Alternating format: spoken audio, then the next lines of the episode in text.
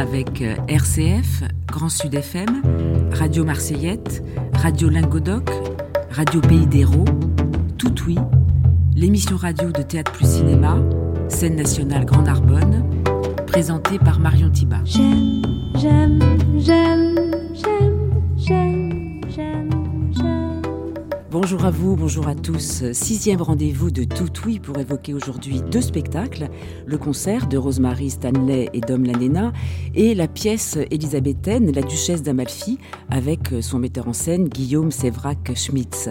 Le point commun entre les deux, eh bien, c'est la personnalité de ces artistes qui s'intéressent aussi bien aux écritures les plus contemporaines qu'au répertoire le plus baroque. En un mot, ce sont des artistes sans frontières. Nous commençons avec vous, Rosemary Stanley et Dom Lanena. C'est inhabituel puisque le concert est déjà passé, donc euh, en quelque sorte c'est un retour sur spectacle. Et puis, il faut dire que l'émission existe depuis novembre dernier et à chaque émission, nous avons fait le choix de diffuser une euh, des chansons de votre premier album. Évidemment, nous avions très envie euh, de vous rencontrer. Rosemary Stanley, vous êtes euh, franco-américaine, vous êtes la chanteuse du groupe Moriarty. En réalité, vous êtes française, de père américain, et vous êtes bien plus qu'une chanteuse, même si évidemment vous avez une voix magnifique, mais vous êtes une véritable musicienne formée au conservatoire, capable d'interpréter tous les types de, de répertoires, on pourrait dire vraiment du baroque au rock en passant par le folk. C'est ça qui vous intéresse d'ailleurs, c'est d'interpréter tous les types euh, de répertoire Disons que c'est une nourriture. C'est une nourriture et c'est quelque chose euh, dont j'ai du mal à me passer. Et, euh, parce qu'après avoir fait justement partie de, de, groupes ou, de d'ensembles qui, qui n'avaient qu'un type de répertoire, j'ai eu envie à un moment de, mélanger un petit peu tout ce que je savais faire et puis aussi d'aller vers des choses que je ne savais pas mm. faire. Et du coup, c'est aussi euh, un moyen de continuer à, être dans, en apprentissage. Mm. Et puis ne pas être enfermé. Euh, vous chantez dans combien de langues? Six langues différentes? Euh, je sais pas, je saurais pas dire. Euh, j'ai un peu repéré, j'ai l'impression qu'il y avait, enfin bon, dans une variété de langues. Et j'ai l'impression que ce qui vous intéresse aussi, ce sont les aventures musicales qui sont nées de rencontres. Euh, Dom Lanena, vous êtes, vous, violoncelliste, vous êtes aussi chanteuse, vous êtes aussi auteur, euh, compositeur et magnifique violoncelliste. Et vous êtes d'origine brésilienne. C'est vraiment une rencontre qui a fait que vous avez formé ce duo Ouais, c'est-à-dire que c'est parti d'une envie que Rose avait de faire, euh, de faire comme un songbook euh, avec des, reprises de chansons qui euh, très variées, encore une fois, euh, mais dans une esthétique très très épurée, juste violoncelle-voix. Et euh, du coup, comme on travaillait avec la même productrice euh, sur certains projets, euh, elle nous a présenté et ça a tout de suite matché. Et on avait beaucoup de, de répertoires en commun et beaucoup de chansons que toutes les deux on voulait, on voulait jouer et chanter. Et ça a été assez assez naturel. Foudroyant. Rose, comme elle vous appelle, Rosemary. Foudroyant. rencontre donc. C'est la rencontre. C'était la rencontre. Euh, en fait, c'était c'était une, une, répétition et on a essayé, je sais pas, trois morceaux et je me suis dit non mais c'est bon, c'est ça quoi. c'est un concert de reprise? C'est un concert de reprise. Pink Floyd, Cat Stevens, Leonard Cohen. Oui, euh, Violetta Parra, euh, Purcell. Euh, Jacques Brel, non? au, au, départ, Jacques Brel sur cette série-là, mais au départ, il y avait du Monteverdi aussi. Euh, Stéphane Landi. Stéphane Landi, puis euh, les, les Mutantes, les... Il y a du Gilberto Gil, il y a, il y a beaucoup de choses euh, sud-américaines. C'est de la nostalgie, ces reprises, ou bien c'est... au départ, c'était effectivement l'idée d'un chansonnier, d'un songbook de, de chansons d'enfance, de chansons qui nous avaient influencés l'une et l'autre, sachant que moi, j'avais été un peu plus influencée par des par une musique anglo-saxonne ou d'Amérique du Nord, et puis du coup euh, d'hommes plus d'Amérique du Sud mais aussi euh, par des choses très variées, très différentes, puisque aussi Dom venait du classique. Euh, moi, j'avais envie d'intégrer des morceaux classiques, mais on avait aussi envie de Férouz. Euh, mm. Voilà, on avait envie de choses vraiment euh, très variées et de proposer justement un, un petit voyage dans le temps et, mm. et dans l'espace. Qui permettent aussi de toucher un très très large public. Ça, je sais pas si vous y êtes sensible à ça, mais on a des retours de parents qui nous disent que euh, il y a beaucoup d'enfants parce qu'il y a beaucoup de berceuses aussi dans le premier dans le premier album euh, qu'ils ont beaucoup fait écouter à leurs enfants. Du coup, ils viennent avec les enfants au concert euh, et on a pas mal de de, de, de public de génération plutôt de nos parents. Ouais. Et ensuite, euh, et puis de notre génération, mais ensuite on n'a pas vraiment un public, euh, je dirais, entre 15 et entre 15 et 25, ans, moins. C'est assez. Il faut qu'on travaille là-dessus encore, je crois. C'est toujours une difficulté, ce public-là. Alors, une autre impression que j'ai, je vous la soumets, c'est que vous symbolisez un peu toutes les deux, euh, peut-être une nouvelle génération de musiciennes, des femmes qui s'associent, qui s'entendent bien, qui ne se font pas concurrence, qui se valorisent l'une l'autre. Mhm. Je pensais aussi au concert unique que vous aviez fait là, les Françoises aux Francopholies, où il y avait entre autres Camille Olivia Ruiz, qui sont elles aussi des vraies musiciennes. Donc, euh, est-ce que c'est vrai ça? Est-ce que L'histoire, elle vient aussi que je, je... moi, je venais d'un groupe où il y avait cinq, euh, six, cinq, six musiciens hommes. hommes. Et c'est vrai qu'après avoir tourné une dizaine d'années euh, tous ensemble, il y a un moment, euh, m'a semblé évident de, de, j'avais envie d'autre chose. J'avais envie de d'abord de quelque chose des plus épurés, et puis aussi euh, et qui mettent peut-être un peu plus en valeur les mélodies, la voix et dans, dans, dans, quelque chose de plus simplifié, mais aussi euh, de la douceur de, de c'est on travaille autrement avec une mmh. femme, je trouve. Il y a, c'est un autre rapport. Voilà, c'est autre chose. C'est pas mieux ou moins bien, mmh. c'est autre chose. Et, et avec Dom, donc on s'est trouvé. C'était, c'est vraiment, c'est vraiment super. enfin, on est, je crois qu'on est très heureux toutes les deux. Mais il y a aussi qu'il n'y a pas de problème. Il n'y a jamais eu de problème d'ego, je pense, parce que chacune a par ailleurs autre chose, à chacune a sa place vraiment euh, dans le monde musical et voilà et dans le monde en général voilà on est... et donc on se retrouve pour faire ce projet et, et qu'il n'y a pas de problème de euh, je sais pas de jalousie de je sais pas quoi. C'est, c'est pas du tout le, la question. Parce qu'on est euh, en fait on est comblé chacune de notre côté dans nos créations respectives. Comblé et reconnu. Nous vous écoutons dans l'interprétation d'une œuvre baroque italienne écrite par Stefano Landi au chant c'est vous. Rosemary Stanley au violoncelle, c'est vous, Dom Lanena.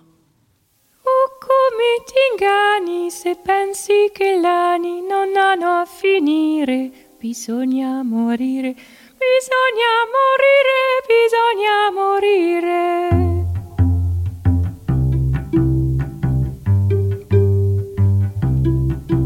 Un sogno la vita che pare si gradita e breve il gioire, bisogna morire, bisogna morire, bisogna morire.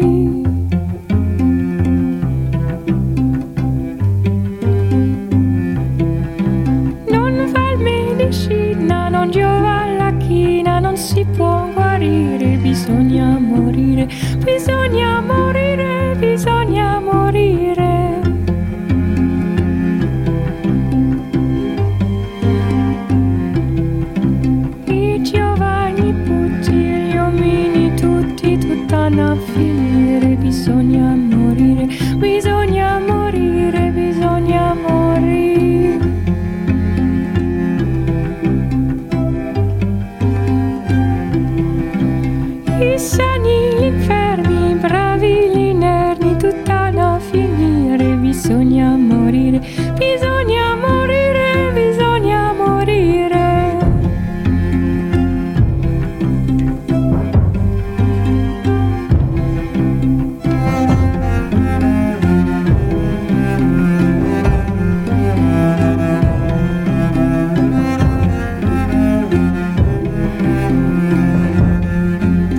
Deuxième partie de notre émission avec vous, euh, Guillaume Sévrac-Schmitz. Vous êtes comédien, vous êtes euh, metteur en scène. Avec cette musique baroque, on est vraiment là au cœur du siècle, du grand siècle élisabétain. Euh, ce siècle que vous aimez tellement, c'est une passion que vous éprouvez pour le théâtre élisabétain? Absolument, oui. en plus, là, il s'agit d'un baroque italien, et puis avec la duchesse d'Amalfi, on est évidemment en plein dedans. Effectivement, j'ai une grande passion pour le théâtre élisabétain depuis le conservatoire où j'ai découvert cet auteur. Alors évidemment, je l'avais un peu appréhendé au lycée, etc. Mais euh, c'est vraiment en le travaillant euh, avec une de mes professeurs que j'ai rencontré cet auteur et que je me suis énormément attaché à la langue, à la poésie, aux différentes traductions aussi. Cet auteur dont vous n'avez pas dit le nom, parce qu'il c'est un illustre inconnu ici en France. John Webster. John Webster. Contemporain de Shakespeare? Oui, contemporain de Shakespeare. Alors il, est, euh, il était un peu plus jeune que Shakespeare, ils avaient quoi? 17, 18 ans d'écart, et puis euh, il a vécu un petit peu plus longtemps, et euh, effectivement c'était un, un, auteur qui est très connu en Angleterre, mais absolument inconnu en France même si la pièce elle-même est, est, est a déjà été montée par deux fois avant, par Mathias Langhoff et Anne-Laure Liégeois. Mais effectivement, c'est pas un auteur qu'on connaît. Alors de quoi parle cette pièce? Elle a été écrite en 1613. Oui, tout à fait. Alors elle part, en fait, c'est l'histoire, c'est une histoire vraie, une histoire d'un fait divers, d'une certaine manière, d'une jeune femme euh, qui euh, a été assassinée par euh, ses frères pour avoir euh, épousé euh, un homme d'une condition inférieure à la sienne. Et qui en fait avait déjà été préalablement marié à, quelqu'un. Et ses frères donc et particulièrement son frère cadet ne voulaient pas qu'elle se remarie tout simplement. Et elle a bravé cette cette injonction, elle a, elle a décidé de désobéir pour vivre sa vie de femme et une femme libre déjà. Voilà. C'était une jeune veuve Absolument, une jeune veuve. Et donc Webster s'est inspiré de cette euh, histoire vraie pour évidemment euh, la dramatiser, la romancer, en faire une chose, euh, voilà, la dramatiser dans le vrai sens du ouais. terme. Voilà. Crime, beaucoup de crimes dans cette scène euh, Dans, dans cette, cette pièce, pièce, oui. Euh, le crime, c'est un quelque part, c'est c'est le bon, c'est la résultante de tout ça, mais euh, au fond, c'est un hymne à la liberté de cette femme et à la liberté de vouloir faire de sa vie, en tout cas, ce qu'on a envie qu'elle soit. Et euh, elle a, c'est un personnage extrêmement contemporain. Je, l'ai découvert petit à petit. Effectivement, sa prise de position par rapport à ses frères, elle est, elle est extrêmement héroïque. Et euh, mais euh, plus j'ai avancé dans dans dans le, ce travail, euh, plus j'avançais dans la découverte de cette pièce. Je, je veux dire par là dans la, la, manière de la travailler en profondeur avec les acteurs, et plus je me suis aperçu que cette femme était une femme véritablement extraordinaire. Il y a la thématique de la chute aussi, évidemment. Oui, absolument. Comme toujours dans ce théâtre-là. Oui, tout à fait. C'est-à-dire que euh, le théâtre élisabétain, alors là, on est un petit peu euh, post-élisabétain, on commence à, à, aller vers le théâtre jacobéen, hein, donc sous le règne de Jacques Ier. Mais euh, effectivement, euh, pour qu'il y ait des grandes euh, problématiques, les grandes problématiques du théâtre élisabétain sont les problématiques aussi de la chute. Voilà, alors il y en a plein, évidemment, mais en tout cas, c'est celle qui m'intéresse. C'est-à-dire comment un personnage s'élève, comment il va à la rencontre de ce qu'il est véritablement, de son essence même, pour en fait, euh, allant jusqu'au bout, euh, se reconnaître véritablement tel qu'il est, en tout cas, de se dire je, je, ne meurs pas pour rien, je sais pourquoi je m'en vais. Et vous avez la sensation que c'est aussi un théâtre qui s'adresse à tout le monde, c'est un théâtre populaire, enfin à l'origine c'était un théâtre populaire. Bah oui, c'est-à-dire que là on s'inscrit dans une lignée de théâtre populaire. Euh, c'est historique. Le théâtre élisabétain brassait un nombre très important de, de, personnes, évidemment, mais je veux dire par là la représentation des classes sociales. C'est un théâtre qui... Le théâtre élisabétain, lui, se faisait donc au théâtre du Globe. Hein, et donc, au théâtre du Globe, on était debout. On regardait, on venait de partout, on, on, on, on était roturier, on pouvait être noble, on pouvait être paysan, on pouvait être commerçant on pouvait être juif même, c'était euh, une chose à l'époque extrêmement courante aussi, puisque des fois ils finançaient des choses, etc. Donc il y avait un brassement des populations, ce théâtre était écrit pour tout le monde. Tout le monde venait assister à ça, et c'est vrai que c'était un, un, exemple. Euh, et, finalement, euh, moi aussi, je m'inscris dans cette espèce de, de, tradition, dirons-nous, voilà, qui est de, en montant des pièces comme celle-là, de, de m'inscrire dans un théâtre euh, absolument euh, populaire et fait pour tout le monde. A un théâtre qui raconte des histoires, bien sûr, parce qu'il fallait retenir l'attention de tous ces gens qui pouvaient partir quand oui, ils voulaient. Alors absolument. Alors ça, c'est assez dingue parce que effectivement, Webster, lui, c'est le roi de euh, l'histoire et, et, surtout du pillage. C'est-à-dire que euh, ce monsieur qui a écrit deux pièces, mais surtout celle-là, hein, qui est un chef-d'œuvre, hein, vraiment. Euh, quand on lit La Duchesse d'Amalfi, on a de la comédie, de la tragédie, de la comédie burlesque, de la comédie macabre, on a euh, de la tragédie antique, on a tout un tas de formes de théâtre euh, très différents et euh, très différentes les unes des autres. C'est comme s'il avait pris le mieux de Échille, hein, de Shakespeare, euh, de Marlowe. Donc il a vraiment pillé tout ça. Et, cette chose-là, ça, participe euh, véritablement à, bah, aussi à cette découverte du théâtre populaire et aussi à, comment retenir l'attention du public parce que il faut pas que les gens s'ennuient au théâtre. Hein, c'est la grande truc. Des fois, quand on me dit ça dure combien le spectacle? 2h20, des élèves ou des jeunes de 15 ans me disent oh c'est long. Je dis non mais croyez-moi, nous on travaille pour que vous ne voyez pas le temps passer finalement, parce que le théâtre c'est une histoire de récit, c'est une histoire de musicalité surtout. Et ces auteurs-là sont des grands grands euh, maîtres euh, de la musique mmh. des mots. Et ce sera sur scène ici euh, à Théâtre plus Cinéma à Narbonne le, 3 avril. Vous aviez déjà mis en scène, et d'ailleurs vous avez déjà produit ici sur cette scène en particulier, une pièce de Shakespeare. Oui, tout à fait. On est venu euh, il y a deux ans maintenant, je crois, euh, jouer Richard II de Shakespeare, effectivement. Et là, Webster est dans une forme de continuité dans la découverte justement du, du théâtre élisabétain. Et puis aussi pour moi, dans une forme de, aussi de, de construction personnelle, artistique, hein, qui mène euh, véritablement à l'apprentissage de mon métier, c'est-à-dire en tenter d'en maîtriser les, l'artisanat, je dirais. Euh, et c'est avec cette, ces œuvres-là que je le fais.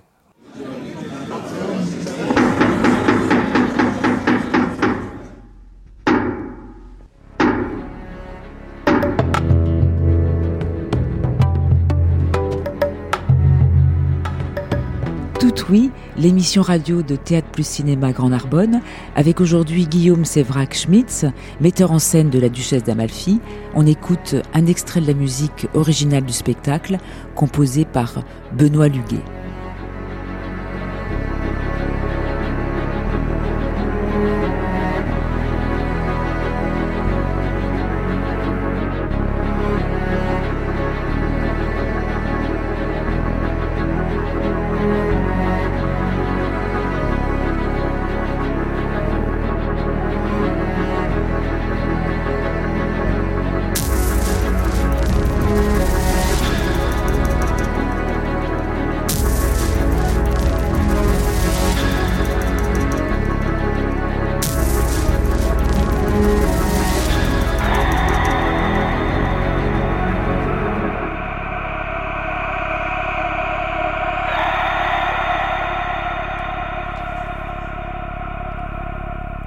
Guillaume euh, Sévrac-Schmitz.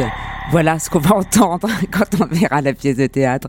C'est la musique, une musique originale. Oui, c'est une musique originale composée par Benoît Luguet. Et euh, c'est un musicien que je connais bien et qui, euh, à la base, ne fait de la musique fusion, jazz, etc. Et qui. je trouve qu'au début, il y a des petits airs de série. Oui. Alors après, l'exercice pour lui et moi, puisque c'est notre première collaboration, ça a été pour moi de, en tout cas, je lui ai beaucoup parlé de cinéma. Alors c'est marrant aussi dans un lieu comme celui-là qui fait du théâtre et du cinéma, mais au fond pour moi le théâtre et les cinémas, en tout cas l'aspect cinématographique du théâtre est très important et elle s'appuie énormément sur la musique. C'est-à-dire que la musique détermine aussi les images. Et vous êtes vous-même musicien. Alors euh, Guillaume euh, Sévrac-Schmidt, ce qu'on n'a pas dit encore, et euh, ça s'entend pas à votre accent, c'est que vous êtes au doigt. Vous êtes né à Saint-Papoule. À Carcassonne à Carcassonne. Vous avez vécu à Saint-Papoule. Oui. Et euh, vous avez d'ailleurs découvert le théâtre grâce au médiéval de Carcassonne, parce que votre oncle dirigeait les médiévales. Et puis vous avez eu un parcours de comédien, ça vous a conduit euh, jusqu'au Conservatoire national. Puis vous avez commencé à mettre en scène. Vous avez mis en scène et interprété vous-même euh, Un obus dans le cœur, un texte de Wajdi Mouawad. Vous l'avez tourné pendant quatre ans. Vous étiez absolument fantastique, époustouflant sur scène comme travail de comédien. C'était un solo. Et puis après, vous êtes donc vous avez continué la mise en scène, vous avez implanté votre compagnie ici, euh, dans l'Aude, et, puis vous êtes lancé dans le grand bain du théâtre euh, élisabétain. Euh, donc, bon, on se dit, est-ce que c'est bien cohérent tout ça? Entre ce théâtre d'il y a 400 ans et puis aujourd'hui, des textes très contemporains. Vous allez mettre en scène bientôt Jean-Luc Lagarce, donc aussi un nouveau texte très contemporain, et ce théâtre élisabétain. Eh bien oui, en fait, il y a des passerelles. Oui, ben il y a des passerelles parce que de Wajdi Mouawad à à, Shakespeare, il n'y a qu'un pas, euh, dans le sens évidemment toute proportion gardée, où euh, je dis, euh, Mouawad raconte des histoires. C'était un grand, grand euh, auteur et très puissant dans la narration, dans qu'est-ce que, dans, ce qui nous donne à entendre, à écouter. Et à lire quand on le lit aussi, puisqu'il est aussi romancier. Euh, et puis, euh, le côté épique de Wajdi euh, se retrouve aussi chez, chez, Shakespeare, chez Webster, même si Webster, lui, est un, plus un dialoguiste que quelqu'un qui va travailler sur l'épique. C'est un, un, théâtre beaucoup plus à l'os, hein. c'est un peu comme ça qu'il est défini. Et puis, il y a de toute façon, pour moi, au-delà de la comment dire de la cohérence euh, euh, dramatique, c'est-à-dire le lien entre Mouawad, entre Shakespeare, entre Webster et Lagarce, au fond, ce sont quatre auteurs, il y en a évidemment plein d'autres, mais euh, dont la langue est très puissante. Et en fait, ce qui m'intéresse à la base, c'est les textes. C'est et comment les rendre vraiment sur scène avec les acteurs. Que ça soit pour l'Obus, pour Richard, pour Webster ou très prochainement la saison prochaine pour euh, le Lagarce, c'est d'abord l'idée de travailler avec les acteurs, de faire du théâtre. Oui, parce que vous dites souvent que vous faites un théâtre d'acteurs. Absolument.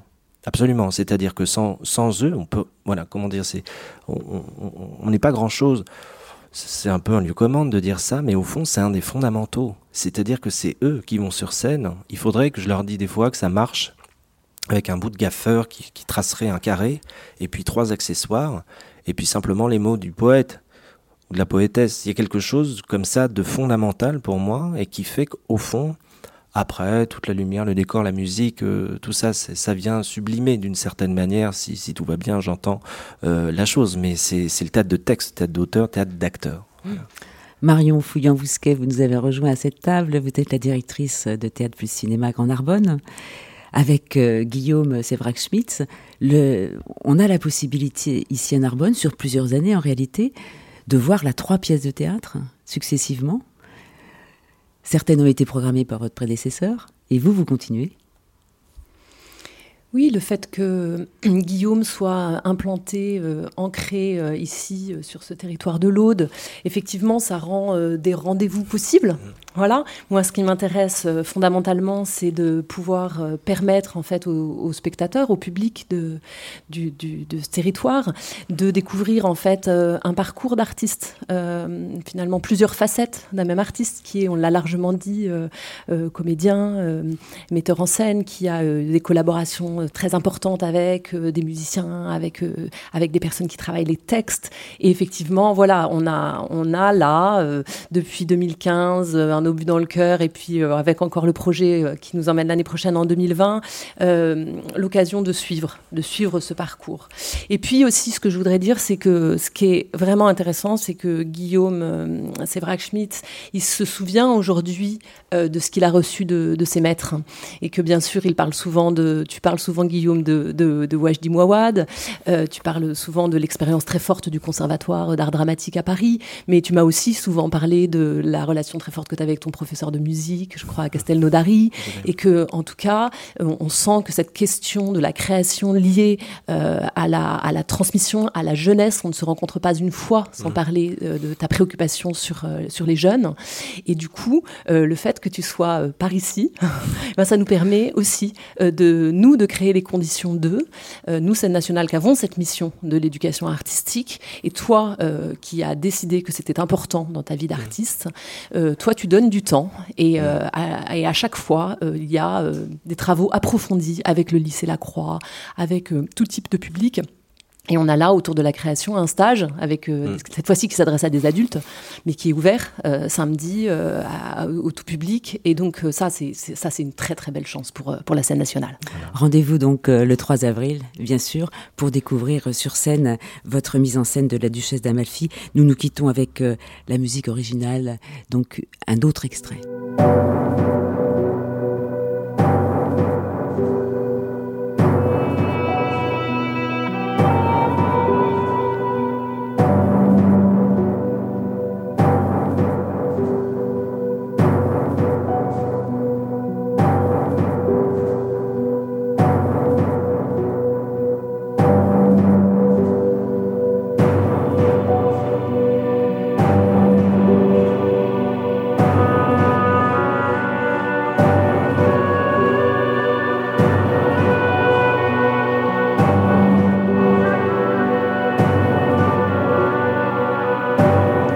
Merci à tous d'avoir participé à cette émission. C'était Tout Oui, un cycle d'émissions radio enregistrées au fil de la programmation de Théâtre plus Cinéma Grand Narbonne, en partenariat avec euh, RCF, Grand Sud FM, Radio Marseillette, Radio Lingodoc et Radio Pays d'Hérault. Prochaine émission enregistrée le 23 avril à 14h avec Yannick Jolin, conteur né en Poitou, fondateur du fameux Nombril du Monde Pougne-Hérisson, grand amateur de la langue dans tous ses états, qui sera ici sur scène le 16 mai prochain. À ne pas rater prochainement l'opéra Didon et Aîné de Purcell le 12 avril, Zabou Bretman, Logique imperturbable du fou, en un seul mot, le 16 avril. D'ici là, restez informés, soyez tout oui. Merci à l'équipe, Fabrice Lombardi, Marie Closet.